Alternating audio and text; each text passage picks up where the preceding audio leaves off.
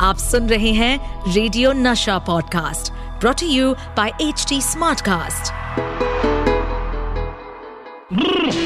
Crazy for Kishore with Sudesh Bhosle.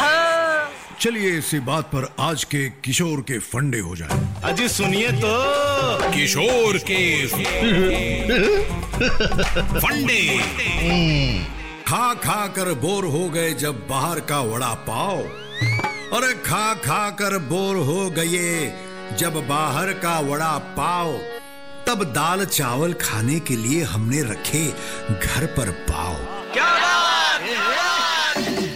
Wisdom भरे इस शेर के बाद शुरू करते हैं आज का एपिसोड किशोरदा और मन्नादा की दोस्ती के किस्से।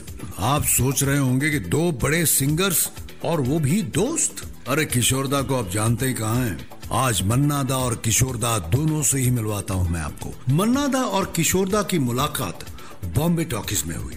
वहाँ दोनों काफ़ी वक्त बिताते थे एक दूसरे के साथ। ऐसे ही 1952 में जब music composer Khemchand Prakash film Tamasha का म्यूज़िक कंपोज कर रहे थे तो उन्होंने मन्नादा को इस फ़िल्म का एक गाना खाली पीली काहे को अक्का दिन बैठ के बोम मारता है, गाने को कहा।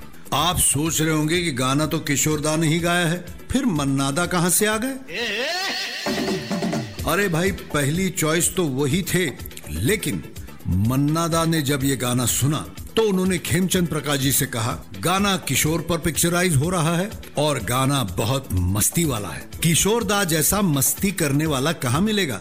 तो आपको ये गाना किशोर से ही गवाना चाहिए। बहुत बहस चली, लेकिन मन्ना दा नहीं माने।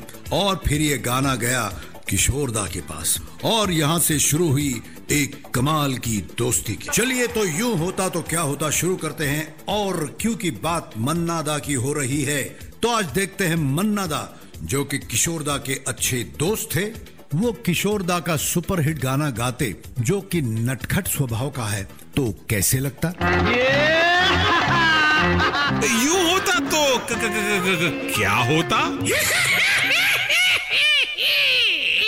इनामिना डिका डायडाम निका मका नका नका चीका पिका रिकारे रम पम पोष रम पम पोष रम पम पोष रम पम पोष posh. Ina mina rika dika de dai damanika, maka naka maka naka, chika pika rola rika ram pam posh, ram pam posh, ram pam posh, ram pam posh.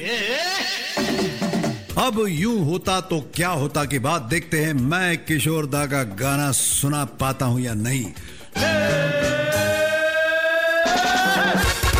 Sudesh Bhosle live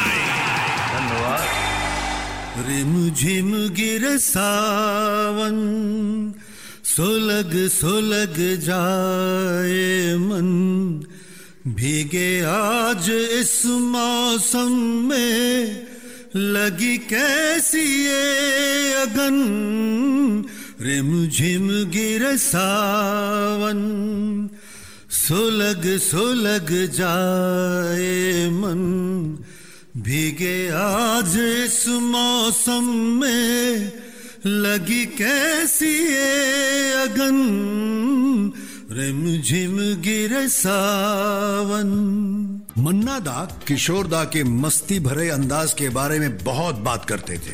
कहते थे कि किशोर को मैं जब भी बॉम्बे टॉकीज में मिलता तो वो हमेशा अपने में ही मस्त रहता था। और उसका ये अंदाज मुझे अच्छा लगता था। वो कुछ भी उल झुलुल गाने बना के गाता रहता था। एक दिन वो गा रहा था, भेंडी बाज़ार गए थे हम खरीदने को टोकरी, रास्ते में मिल गई हमें खूबसूरत छोकरी।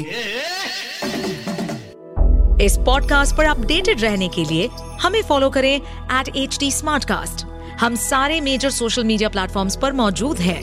और और ऐसे पॉडकास्ट सुनने के लिए log on to W W W dot H D smartcast dot com